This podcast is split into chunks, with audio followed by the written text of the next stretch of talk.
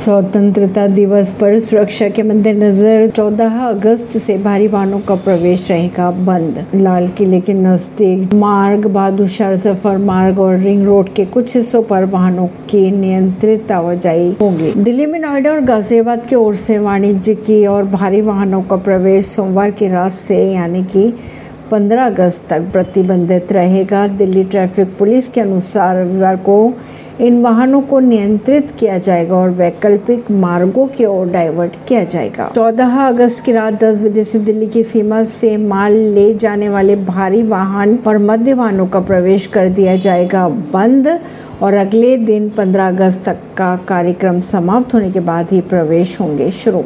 परवीनर सिंह, नई दिल्ली से।